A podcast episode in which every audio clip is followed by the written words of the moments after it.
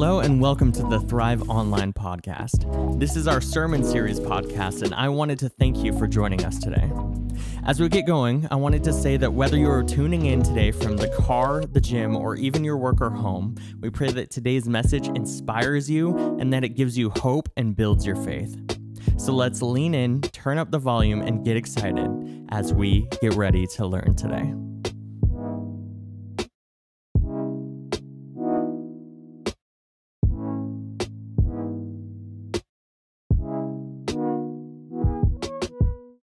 Well, it is so good to be together once again this morning.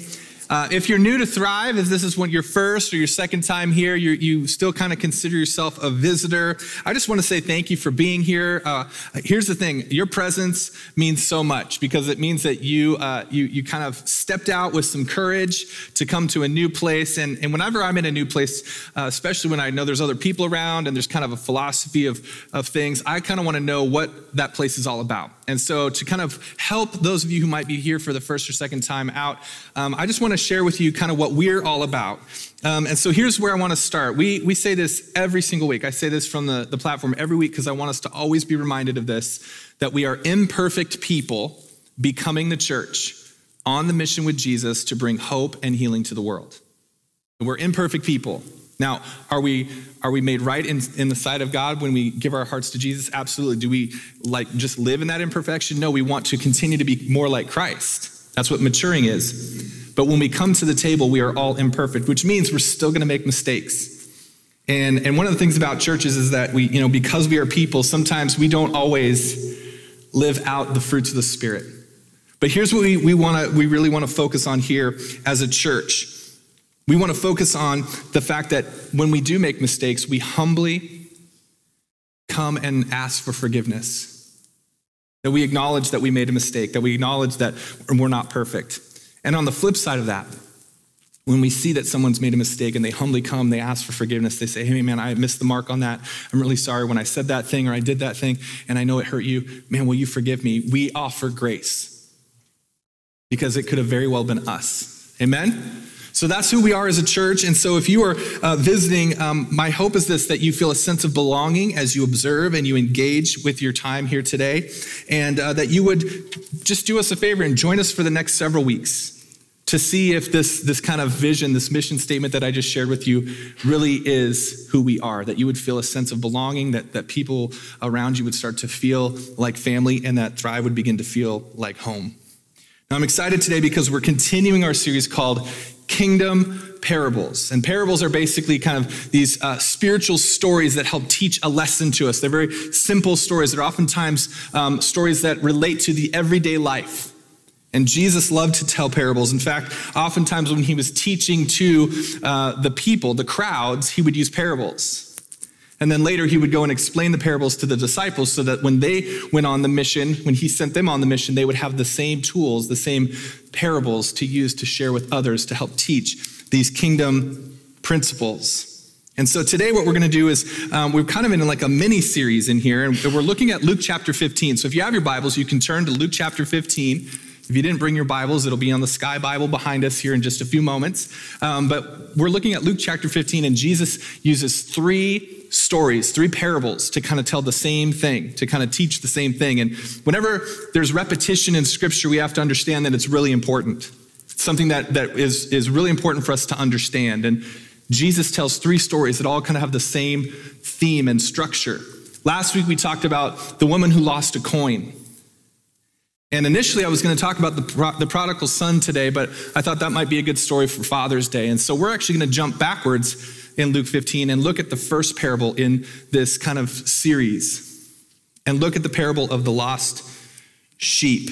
But before we do that, I'm going to read from Luke chapter 19, verse 10, because this really is the summary. Luke kind of gives us the summary of Jesus' mission here on this earth. He simply says this For the Son of Man came to do what? seek and save those who are lost. You can't really find a mission statement more clear than that, right? Very simple, very clear, very concise. Jesus came to this earth from his place in heaven to seek and to save those who are lost. And do what with them? To condemn them? No. To harass them, to tell them how dumb they are for getting lost? Did he come to just leave them where they are, or did he come to save them, to restore them? And he came to seek them out, to find them, to save them. He came so that anyone, that everyone who was lost would find hope in him. There'd be no reason for anyone to stay lost. So, will you join me as I pray over our time together and ask the Holy Spirit to speak to us and challenge each of us this morning? Would you bow your heads with me? Holy Spirit, we, we recognize this that you are already speaking to our hearts. We recognize that you want to teach us something more about the heart of God. And so, right now, as you speak to those in whom you dwell, would you give us a sense of urgency, a sense of anticipation that you are going to teach us something more about how we can be like Jesus? Today, as we dive into another of Jesus' parables about the lost, will you prompt us? Will you challenge us? Will you help us to have our eyes open and our ears willing to listen? And that you give us the courage to have uncompromising obedience to whatever it is you ask of us to do today in response to what we hear. In Jesus' name we pray. Amen. Amen. Well, I have to start off today by um, just confessing something to you, if that's okay. I just need to confess something to you, get something off my chest. Um, I've always been told or I, I believe that I've always kind of understood that sheep are dumb. I grew up kind of just thinking sheep were dumb because I heard that so many times growing up, even in the church. In fact, in fact, I heard it so much in the church that I actually said something about it last week that sheep are dumb and that we kind of just, you know, they just kind of wander off and do all kinds of stuff. But as I've been studying for this week and I've been looking at um, just kind of getting some some research because I don't know a lot about sheep, right? I, I know they do like some basic things, right? They eat, they sleep, they get moved around and then they do other things, right? Like the, and, and, so like I don't know how to take care of a sheep. I was never an FFA. I don't know how to do any of that stuff. So I had to do my own research. And what I found was this that that I need to apologize.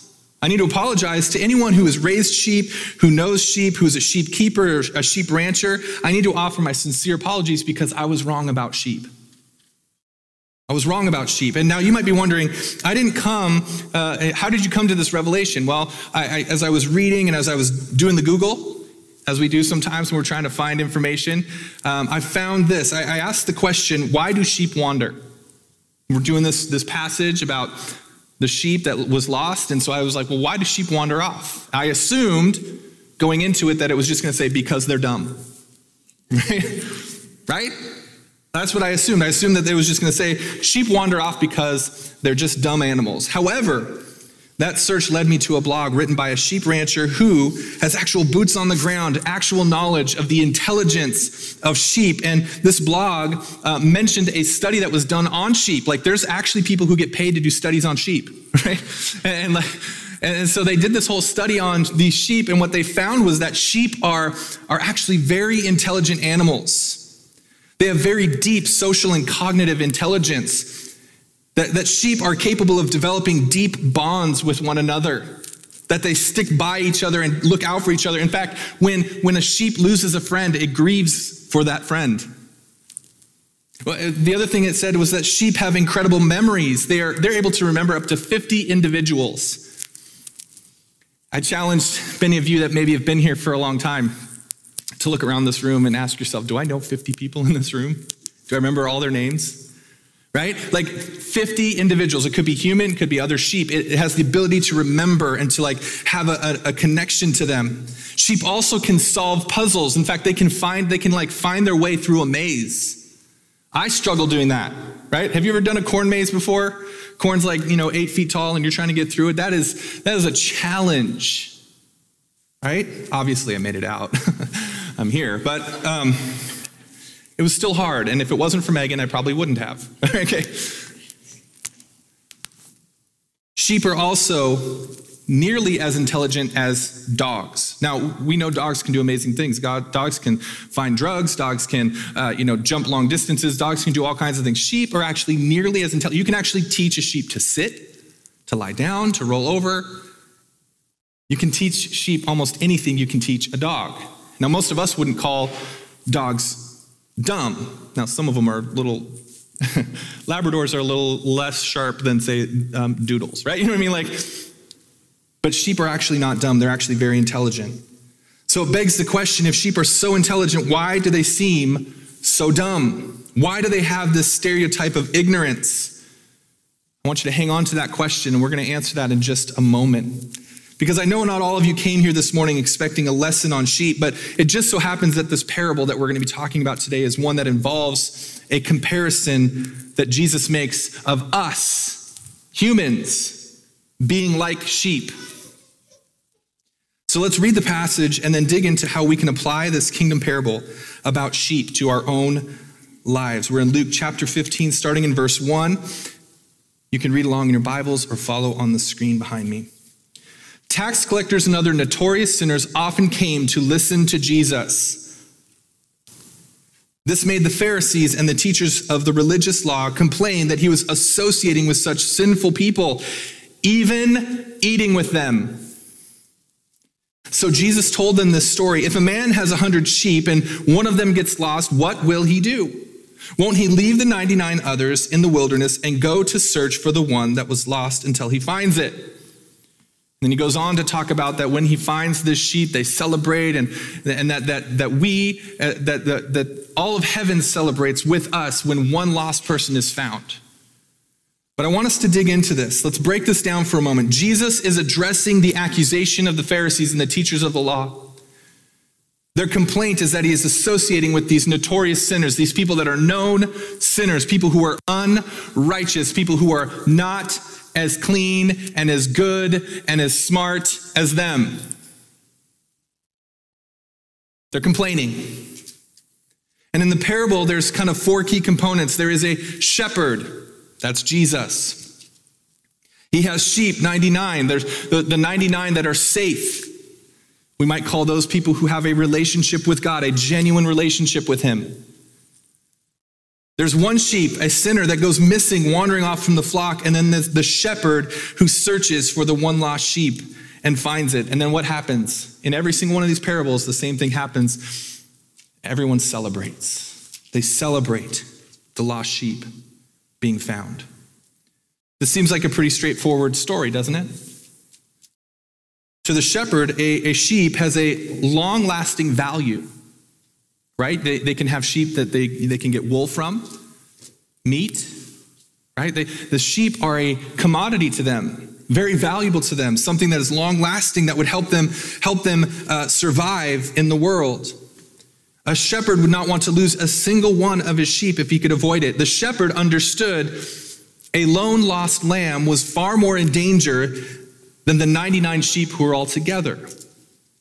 A shepherd did the logical thing by going to search for the one lost sheep. So let's imagine something. Let's imagine that we are Pharisees. I know we're not, but let's pretend like we are. Okay, so like close your eyes, picture the robe, picture like standing very, very straight, like there's like a, like a rod in your back, and and like like you're walking through the crowd like this. Like that's how I picture Pharisees. Okay, so maybe you picture that. Pretend like we are all Pharisees right now we would likely be nodding our heads along with the story that Jesus is telling because what he is saying is very logical. Yeah, that makes sense. Uh huh. Yep. Mm-hmm. Yeah, the, the shepherd would go after the one because there's a reason for that and there's a value to that. And so, yeah, that makes sense. Now, what's the point? And the reality is, is that these Pharisees, if we are acting as Pharisees ourselves, is we would probably very likely put ourselves in the category of the 99. Right? As Pharisees, we would probably be like, yeah, yeah, there's, there's, yeah, I'm looking at them. I'm looking at the ones that are lost, and I'm not in that group. I'm in the 99. I'm, I'm in the safe group. I'm in the good group. We would see ourselves as wise and safe, and that we would likely see tax collectors, notorious sinners, people in our culture who we, we, we would recognize and we would say, those are the sinners. And we would separate ourselves from them and be like, yeah, they're the lost ones. They're the ones that need the real help. Here's the thing though Jesus knew who he was talking to. These Pharisees, these teachers of the law, had studied the Torah, they had studied the, the, the inspired words of God. The Pentateuch, the, the prophecies, the wisdom books, they had studied all of them. They would have them memorized. And they would understand that, that there was a connection So let's continue to pretend like we're Pharisees. And there's a good chance that while we were nodding our heads to this story of like, yeah, this makes sense, we would also be eh, in our minds accessing our brains and our memory We'd begin to access something that we knew was to be true.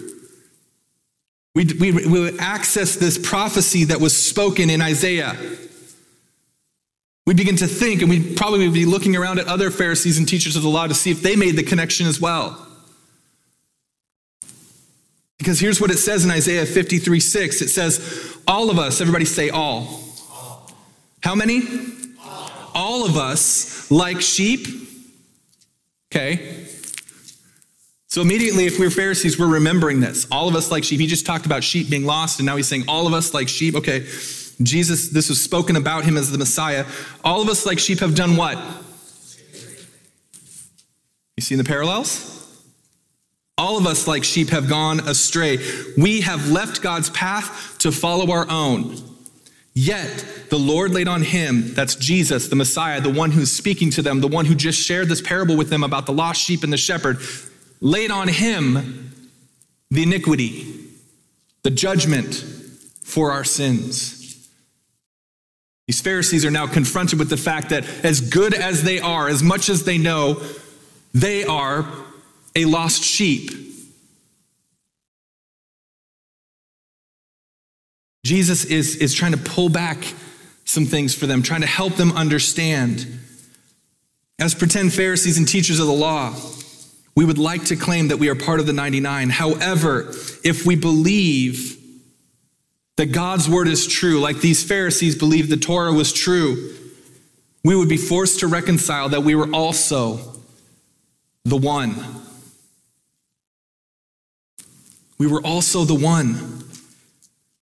I love that, that Paul, who was a Pharisee himself, who, who at one point said, Hey, if anybody has anything to boast about, I have more, right? And he goes through his list of accomplishments and he says, I was a Pharisee among Pharisees. Like I was, like if, if those people followed the law, I followed it even more until he encountered Jesus on a road. And Jesus corrected his path. And this is what Paul says. He made the connection between those two things, this idea that we are all sinners. He says, For everyone has sinned, and we all fall short of God's glorious standard. We all fall short. What Jesus is trying to tell us in this simple story about sheep is this that we are all sinners needing to be saved. We are all sinners that need to be saved. Or, in other words, we have all been sheep who have wandered and been lost. And some of us, some of us in this room, have been fortunate enough to encounter God in such a powerful way, in such a real way, that we have turned away from that life and, and we've received the, the, the rescue that He came. It wasn't us finding Him. Sheep cannot find themselves, they cannot get themselves unlost. It took a shepherd to come and rescue them, and it took a shepherd to come and rescue you. And so there are some of us in this room who've received that rescue. Glory to God. Amen? But we have to remember that it wasn't always that way for us. So that none of us should think that we have been saved by His grace, uh, if we've been saved by His grace, that we are better than anyone else. Let's not ever think that we are better than anyone else simply because we've been found and there and Jesus is still seeking after those who are lost. He's still pursuing those who seem like they have no hope.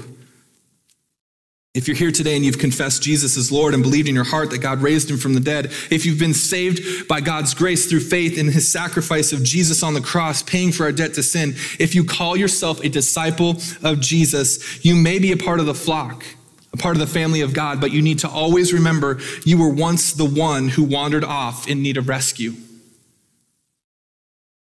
And maybe, like me, you've read this passage in the past, and because you've heard people say that sheep are dumb, you assume that the reason why other people aren't following Christ is because they're just simply not smart. They're dumb. They're foolish. But that simply isn't true. You and I don't wander off into sin because we are dumb or foolish. Your friend or neighbor or spouse, your child isn't living in sin because they are dumb or stupid. It happens because we are sheep. We are sheep.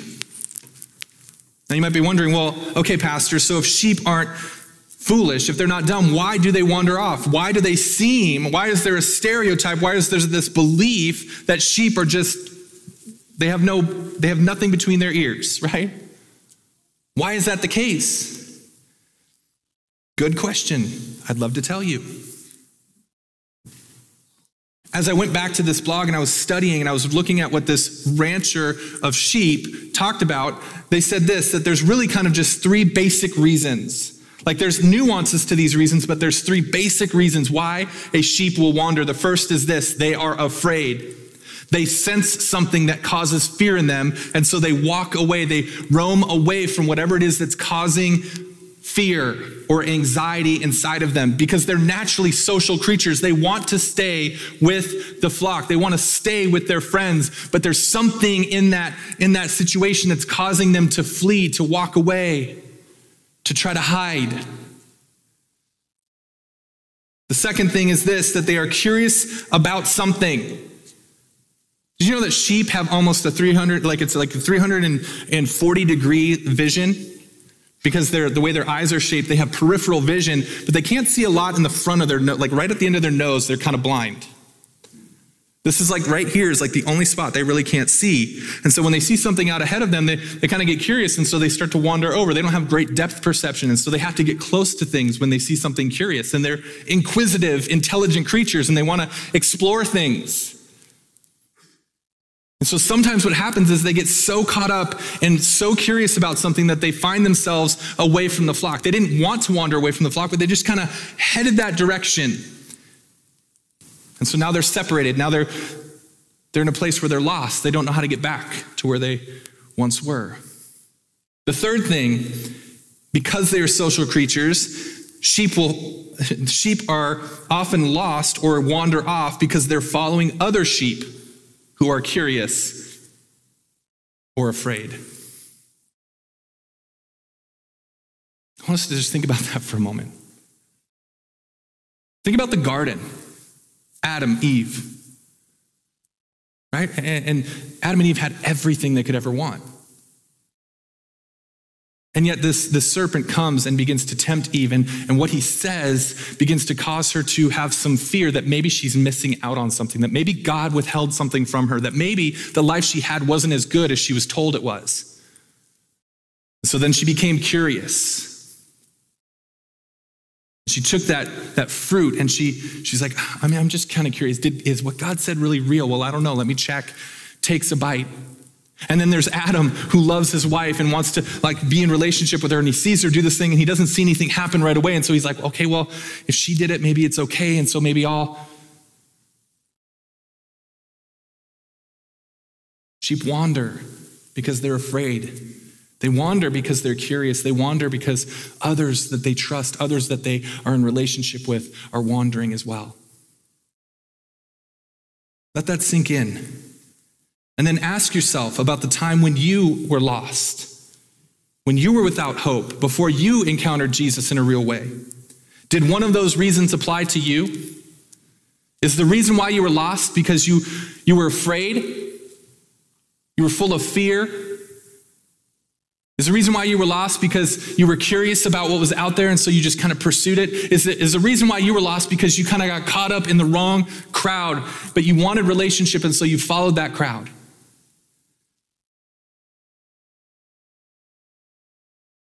I wonder if one of those reasons apply to maybe someone here today who has yet to come to a saving faith in Jesus. But you could say to yourself, yeah, I'm really afraid right now. And that fear is driving me to do things that I regret. Could it be, friends, as we consider those around us, and I'm talking to those who have been saved, you know that you're a sheep that's been found in Christ.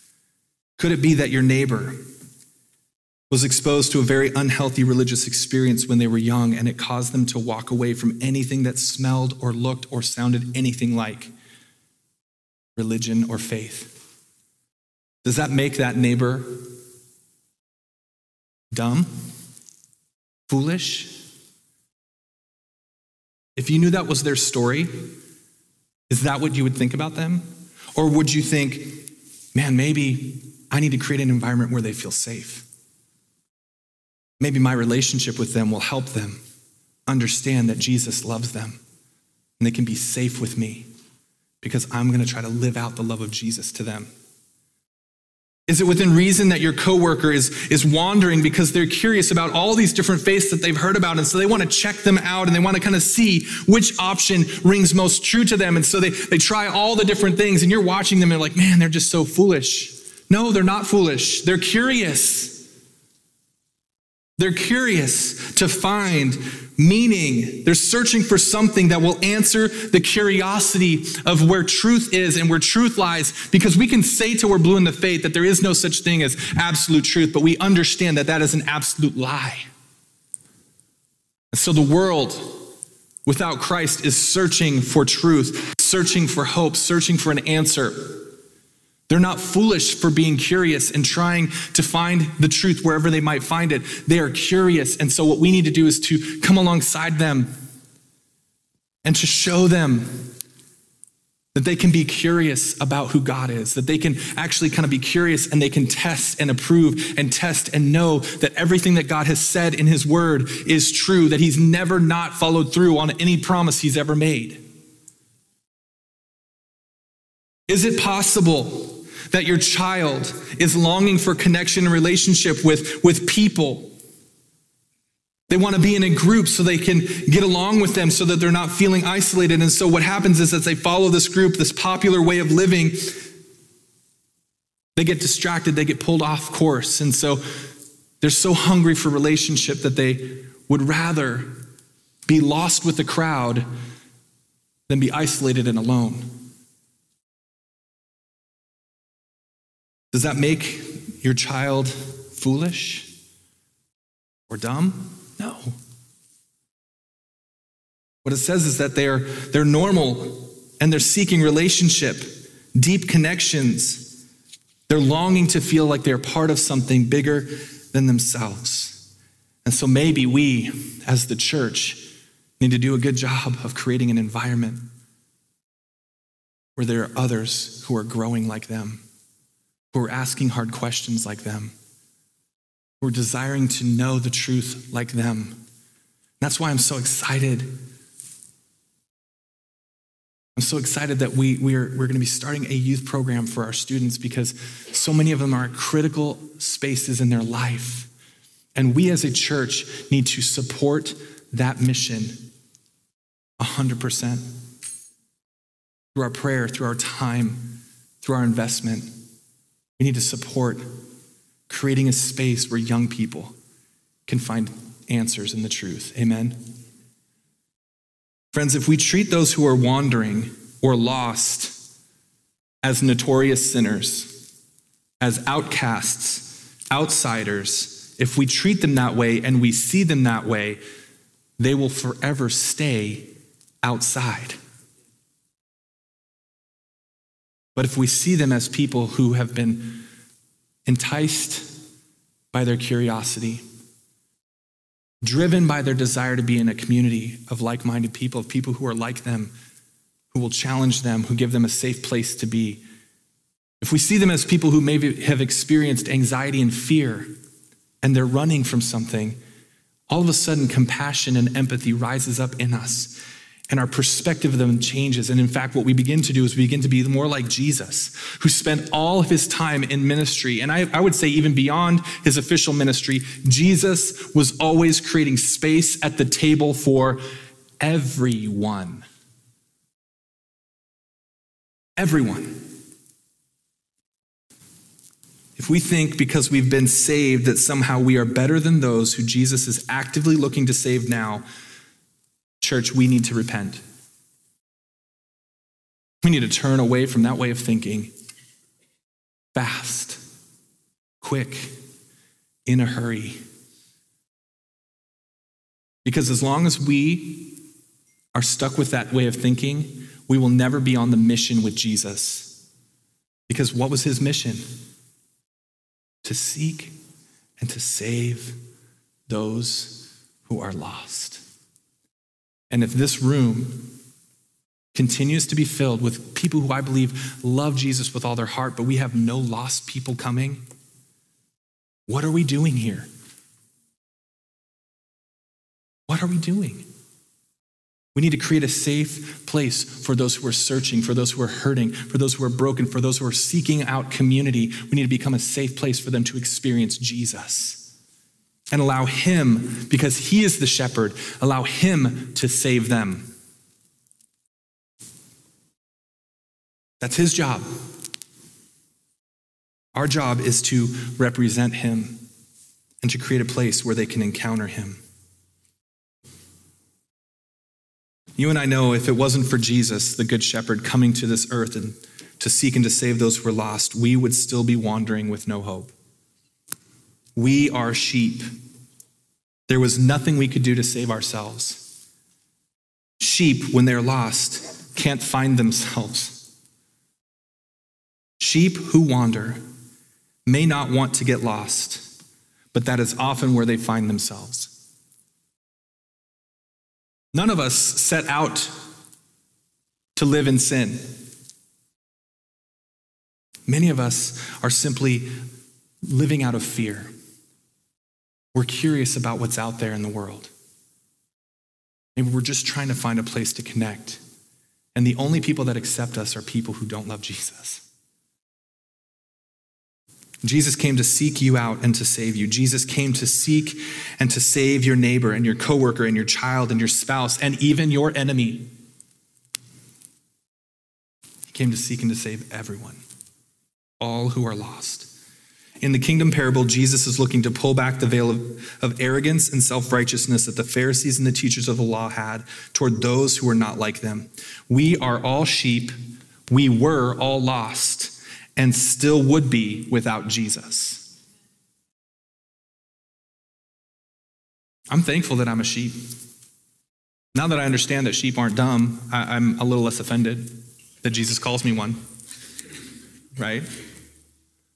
But I'm glad I'm a sheep because sheep are really good about being in community with each other, really good about caring for one another.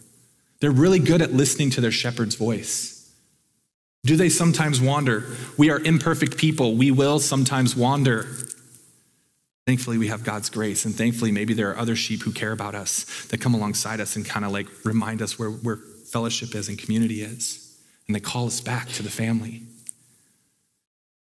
This morning, my prayer is this as I invite the worship team to come is that those of us who've been rescued from our sin and wandering would feel some conviction for for any Pharisee type attitudes that we have toward those around us who are still lost, but Jesus is still looking to save. And as long as we see others as less than, we will struggle to help them become disciples of Jesus. That was his commission to us. He said, Go and make disciples, go and help people become sheep in this community, in this family. And so, if we have an outsider view of them, it's going to be hard for us to help them become disciples of Jesus. And so, I want to be the first to raise my hand this morning and say that I have found my heart to be guilty of arrogance in this way. I don't like it. But I'll be the very first to raise my hand and say, yeah, sometimes. Sometimes I look at the sin of other people and I think, oh man, so glad I'm not them when in reality I am. Because I'm a sinner saved by grace. And God wants them to be a sinner saved by grace too. And so I'm raising my hand and I'm going to ask you to do something really courageous right now. Sometimes pastors will have you bow your head and close your eyes in a moment like this, but I'm going to ask you if you recognize that there's a small part of you in your heart where you could say, Man, I've kind of had the same attitude, even if it's just a little bit of a Pharisee, where I look at those who are living a life of sin or look at somebody who, who should be living a better life, and I look at them and I go, Man, they're just, man, they're sinners. I'm so glad I'm over here. If you've had a feeling like that, raise your hand. Just say, Hey, where am I at? Look around the room. This isn't to shame anyone. This is to say, man, this is a struggle that all of us as followers of Jesus will have because the enemy is really good at lying. He is a wolf in sheep's clothing. And so this morning, I want to say a prayer for those of us. We raised our hands. I want to say a quick prayer for us that the Holy Spirit would help us. And so, would you bow your head and close your eyes this morning as we pray? Holy Spirit, you saw each hand that was raised today, including mine, and I pray that you would soften our hearts, that you would open our eyes, that you would help us to ask the questions of those that we see around us, to have a better understanding of why it is that they are wandering and why it is that they are lost. Maybe it's out of fear. Maybe it's because they're curious about what the world has to offer. Maybe it's because they're just following the people that have been closest to them and it's led them into a life of sin. And so, God, I pray that we would have empathy and compassion, and that our eyes would be like yours, that we would see with your eyes and care with your heart and love with the kind of love that you had, which was willing to send its one and only Son to die for us. We pray that we would have a sacrificial heart and a desire that we would not be so afraid of what the answer would be if we share uh, the hope and the love of Jesus that somebody might reject us, but that we would care enough to even let them know that they're in a place where, where they're going to find more heartache and hurt, and that we have a place in Jesus who can bring hope and healing. God, we pray and we confess right now against any Pharisee type heart that would look at the outside and say, I am better, I am higher, I am more righteous than someone else. And instead, that we would humble ourselves and remember that we are sheep and we were once lost. And it is only by your grace that we are saved. We confess that to you today, Jesus. Change our hearts by the power of your Spirit working in us. Transform us today. My hope is that every week there are those that are with us who are ready to be rescued from a life of wandering. And so I just have this question as we stay in an attitude of prayer.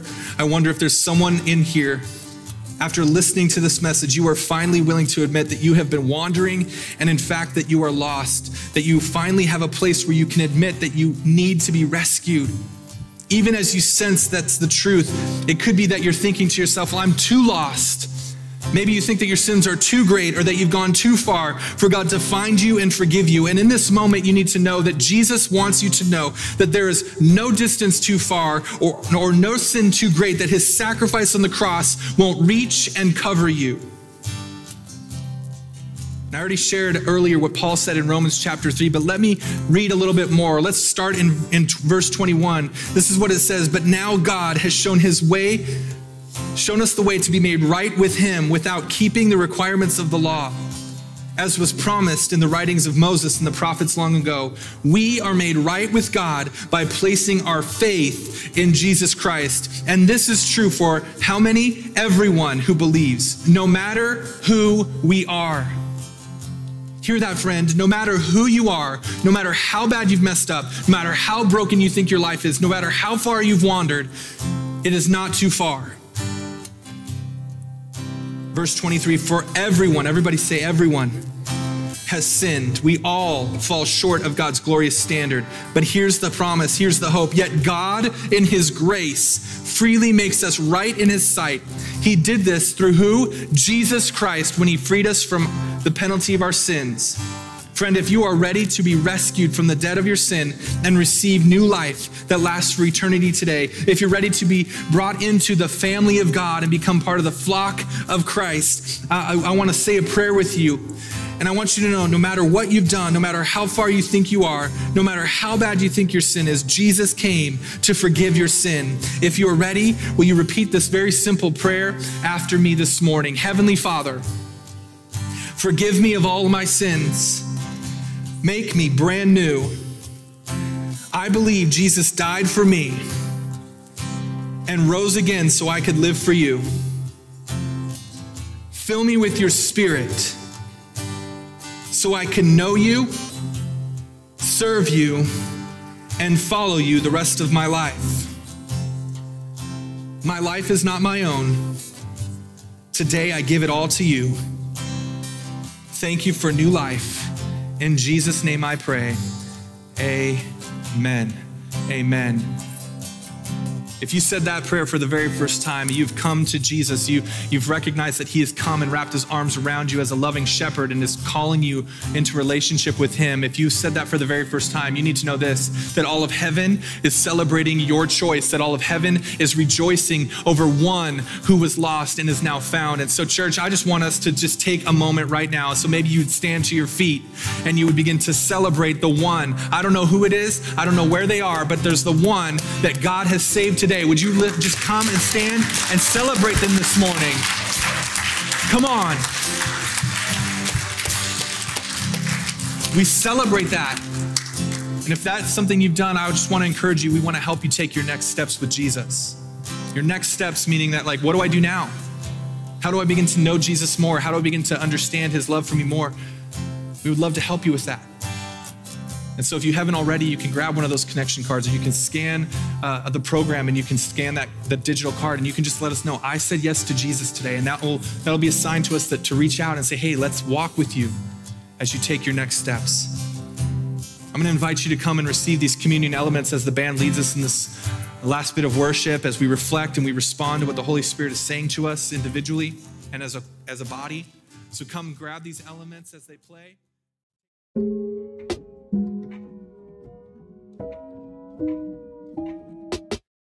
Hey, thanks again for joining us for Thrive Online this week. For more information about our church, go to thrivesequim.com and fill out a connection card. I hope you have a great rest of your week, and we will see you next week, either in person or right here on the Thrive Online podcast.